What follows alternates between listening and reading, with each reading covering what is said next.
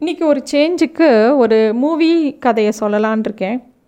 பஹேலின்னு ஒரு ஹிந்தி மூவி ரெண்டாயிரத்தி அஞ்சில் வந்தது. அமோல் பாலிக்கர் டைரக்ட் பண்ண மூவி துவிதான்னு ஒரு ஷார்ட் ஸ்டோரியில் பேஸ் பண்ணி அவர் அந்த கதையை எடுத்திருந்தார். இந்த கதை வந்து கொஞ்சம் ஃபேண்டசியான கதை. கொஞ்சம் நம்ப முடியாத கதை தான். பட் ரொம்ப சுவாரஸ்யமான கதைன்னு எனக்கு தோணு தோணித்து அதனால் ஷேர் பண்ணுறேன் இந்த கதை எப்படி ஆரம்பிக்கிறதுனா ராஜஸ்தானில் ஒரு ரொம்ப ரொம்ப வருஷங்களுக்கு முன்னாடி ராஜஸ்தான் மாதிரி ஒரு பெரிய ஜா ராஜஸ்தானில் ஒரு பெரிய கிராமத்தில் ஒரு ரொம்ப ட்ரெடிஷ்னலான குடும்பம் பெரிய கூட்டு குடும்பம். அந்த குடும்பத்தை அங்கே அந்த ஊரில் எல்லாருக்குமே என்ன வழக்கம்னா எல்லாருமே வியாபாரிகள். ஸோ எல்லா எல்லார் வீட்லேயும் ஒரு வழக்கம் இருந்தது. அவங்களுக்கு ஒரு வாழ்க்கையை ஆரம்பிக்கிறதுக்கு முன்னாடி எல்லாரும் போய் வெளியூரில் போய் சம்பாதிச்சுன்னு வந்து அவங்க வீட்டில் கொடுத்து தான் அவங்க வாழ்க்கையை ஆரம்பிக்கணும். இந்த கதையில் வந்து அவங்க எல்லாருமே கூட்டு குடும்பத்தில் தான் முக்கால்வாசி பேர் இருப் இருப்பாங்க அந்த காலத்துலனா ரொம்ப பழங்காலத்தில் எல்லாருமே கூட்டு குடும்பமாக தான் இருக்காங்க.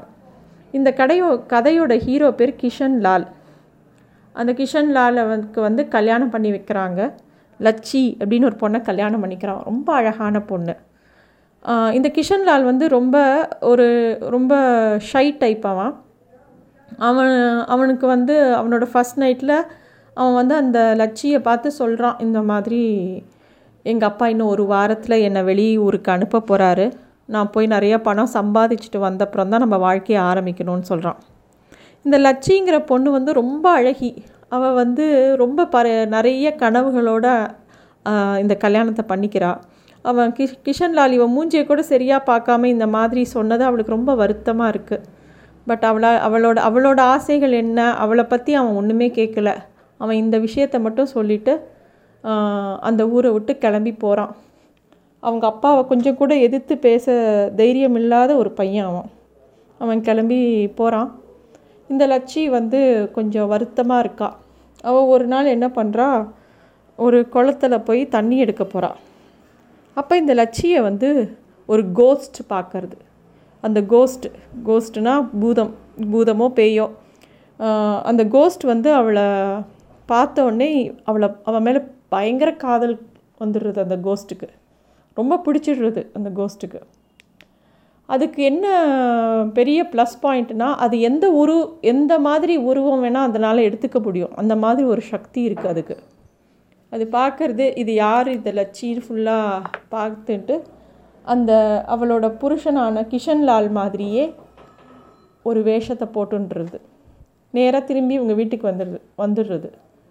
எல்லாரும் வந்து என்னடா இது? இவன் போன வாரம் தானே போனான் ஒரு வாரத்துலேயே வந்துட்டானே அப்படின்னு சொல்லி ஆச்சரியப்படுறாங்க. முக்கியமாக இந்த கிஷன்லாலோட அப்பா ரொம்ப ஸ்ட்ரிக்ட்டு அந்த கோஸ்ட்டை பிடிச்சி கேட்குறார் என்னாச்சு? நீ போன திரும்பி வந்துட்ட சம்பாதிக்க போகலையா? அப்படின்னு கேட்டோடனே இல்லை அப்பா நான் வந்து கிளம்பி போனேன்னா கொஞ்சம் தூரம் போன உடனே ஒரு சாது என்னை மீட் பண்ணார். நீ வெளியூருக்கெலாம் போக வேண்டாம். நீ இங்கேயே இரு. டெய்லி உனக்கு ஒரு தங்க காசு தரேன் அப்படின்னு சொன்னார்.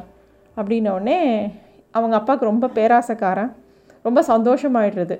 சரி சரி அப்போ நீ போவேண்டான்னு அவங்க அப்பா கண்டுக்கல. இந்த இந்த இந்த பூதம் வந்து டெய்லி ஒரு தங்க காசை அவங்க அப்பா கையில் கொண்டாந்து கொடுக்கறது. அது மட்டும் பண்ணாமல் இந்த லட்சி லட்சிக்கிட்ட போய் ரொம்ப ஆசையாக இருக்குது ஆசையாக இருக்குது ஆசையாக பேச ஆரம்பிக்கிறது.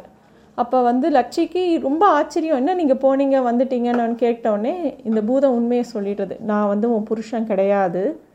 நான் வந்து ஒரு பூதம்.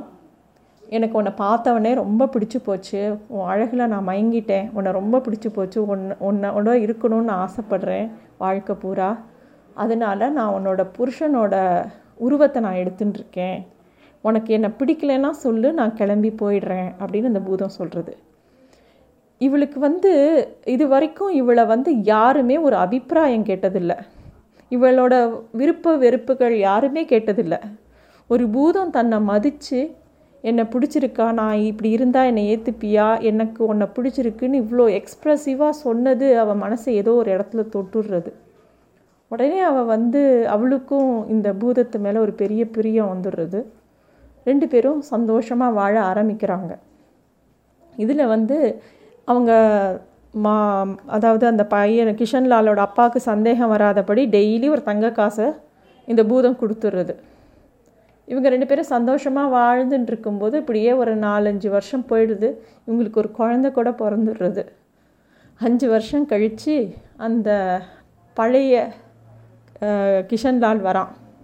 அவன் வந்தப்புறம்தான் இவங்களுக்கு உரைக்கிறது. இப்போ எப்படி இந்த விஷயத்த நம்ம சமாளிக்கிறதுன்னு அவங்களுக்கு தெரில அந்த கிஷன்லால் வந்து அவனை பொறுத்த வரைக்கும் அவன் வந்து கல்யாணம் பண்ணி விட்டுட்டு போன பொண்ணு அவள் அப்படியே இருக்கான்னு அவன் நினச்சிட்டு இருக்கான். வந்து பார்த்தா ஒரு பெரிய குழப்பம் ஏற்படுறது. இந்த பூதம் தான் நிஜம் கிஷன்லாலா இல்லை ஊர்லேருந்து வந்தவனா அப்படின்னு சொல்லி ஒரு பெரிய குழப்பம் வருது. யாருக்கும் ஒன்றும் புரியலை. இவளுக்கு மட்டும்தான் அந்த உண்மை தெரியும். இவளும் பேசாமல் இருக்கா? அப்போ வந்து இவங்க எல்லாரும் வந்து அந்த ஊருக்கு ஒரு ஃபக்கீர் மாதிரி ஒருத்தர் வரார். அவர்கிட்ட போய் கேட்குறாங்க இதில் வந்து யார் நிஜமான கிஷன்லால்னு எங்களுக்கு தெரியல. இவளு இவ கல்யா இவளுக்கு கல்யாணம் இவன் கூட சந்தோஷமாக வாழ்ந்தா இவளுக்கு குழந்த இருக்குது ஆனால் இவன் சொல்கிறான் நான் வந்து வெளிநாட்டுக்கு போனேன்னு இவன் சொல்கிறான் இவனும் இவன் சொல்கிறதும் சரியாக இருக்குது இவன் சொல்கிறதும் சரியாக இருக்குது யாருன்னு தெரியல அப்படின்னு சொல்லவும் அந்த ஃபக்கீருக்கு எது பூதம்னு கரெக்டாக தெரிஞ்சிடுறது அவன் வந்து அந்த ஃபக்கீர் என்ன பண்ணுறான் ஒரு பாட்டிலில் வந்து யார் இதில் உண்மையான பூதமோ யார் இவளை ஒழுங்காக உண்மையாக காதலிக்கிறாங்களோ அந்த பூதம் இந்த பாட்டிலுக்குள்ளே வரட்டும்னு ஒரு மந்திரத்தை சொல்லிடுறோம் உடனே அந்த பூதம் வந்து ஓடி போய் அந்த பாட்டிலுக்குள்ளே போயிடுறது. ஆனால் அந்த ஃபக்கீர் வந்து அந்த உண் உண்மையான காதல் யார் இருக்குன்னு கேட்ட உடனே அந்த பூதம் ஒத்துண்டது அந்த ஃபக்கீரோட மனசை ரொம்ப நெருடிடுது. ரொம்ப பிடிச்சி போச்சு. அவனுக்கு வந்து இந்த காதலை பிரிக்கவும் மனசில்லை. அந்த லட்சியோட முகத்தையும் பார்க்குறான். அந்த லட்சி வந்து அந்த பூதத்தை பார்த்து தான் ரொம்ப ஏங்கிறது அவனுக்கு தெரியறது. அவன் அந்த பாட்டிலை மூடி சொல்கிறான் நீங்கள்லாம் கிளம்பி போங்க. இனிமேல் பூதம் இது பண்ணாத. அவன் தான் இன்னொன்று இதோ இதோ இருக்கான் பாருங்கள் இன்னொருத்தான் அவன் தான் நிஜமான கிஷன்லால் அவனை கூட்டின்னு போங்கங்கிறான். இந்த ஃபேமிலியில் எல்லாரும் வந்து லட்சியை வந்து நீ வருத்தப்படாத. எங்களுக்கே எம் எங்கள் மகன் யாருன்னு சரியாக தெரியல. இது பூதத்துக்கு பிறந்த குழந்தையாக இருந்தால் கூட இது நீ எங்கள் வீட்டு பொண்ணு தான் அப்படின்னு சொல்லி எல்லாரும் சமாதானப்படுத்துகிறாங்க ஆனால் அவளுக்கு மனசுக்குள்ளே அவளுக்கு ஃபுல்லாக அன்பு ஃபுல்லாக அந்த பூதத்து மேலே தான் அவள் அப்படியே ரொம்ப சோகமாக போகிறா இந்த ஃபக்கீர் என்ன பண்ணுறார் கொஞ்சம் தூரம் போய் அந்த பாட்டிலை திறந்து விட்டுறார். கிளம்பி நீ உன்னோட உன்னோட இடத்துக்கே போ அப்படின்னு சொல்லி திறந்து விட்டுறார்.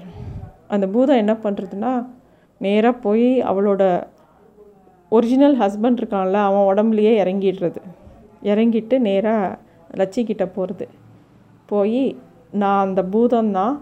நான் வந்து உன் புருஷனோட உடம்புலையே இறங்கிட்டேன். இனிமேல் நம்ம ரெண்டு பேரும் சேர்ந்து சந்தோஷமாக இருக்கலாம். அப்படின்னு சொல்கிறது அதுக்கப்புறம் அவங்க ரெண்டு பேரும் ரொம்ப சந்தோஷமாக அவங்க போகிற காலத்தை கழிக்கிறாங்க. இது ரொம்ப நம்பவே முடியாத ஒரு கதை தான். இதோட பிக்சரைசேஷனும் இதில் வர நிறைய பியூட்டிஃபுல் மொமெண்ட்ஸ் டயலாக்ஸ் எல்லாமே ரொம்ப நல்லாயிருக்கும் இந்த படத்தில். இந்த படம் வந்து ஒரு ஃப்ளோக்ளோராக ஐ மீன் ஒரு ஷார்ட் ஸ்டோரி அது. அந்த ரொம்ப வருஷமாக அந்த ஊரில் சொல்லப்பட்ட ஒரு கதை ஒரு காதல் கதை. தேங்க்யூ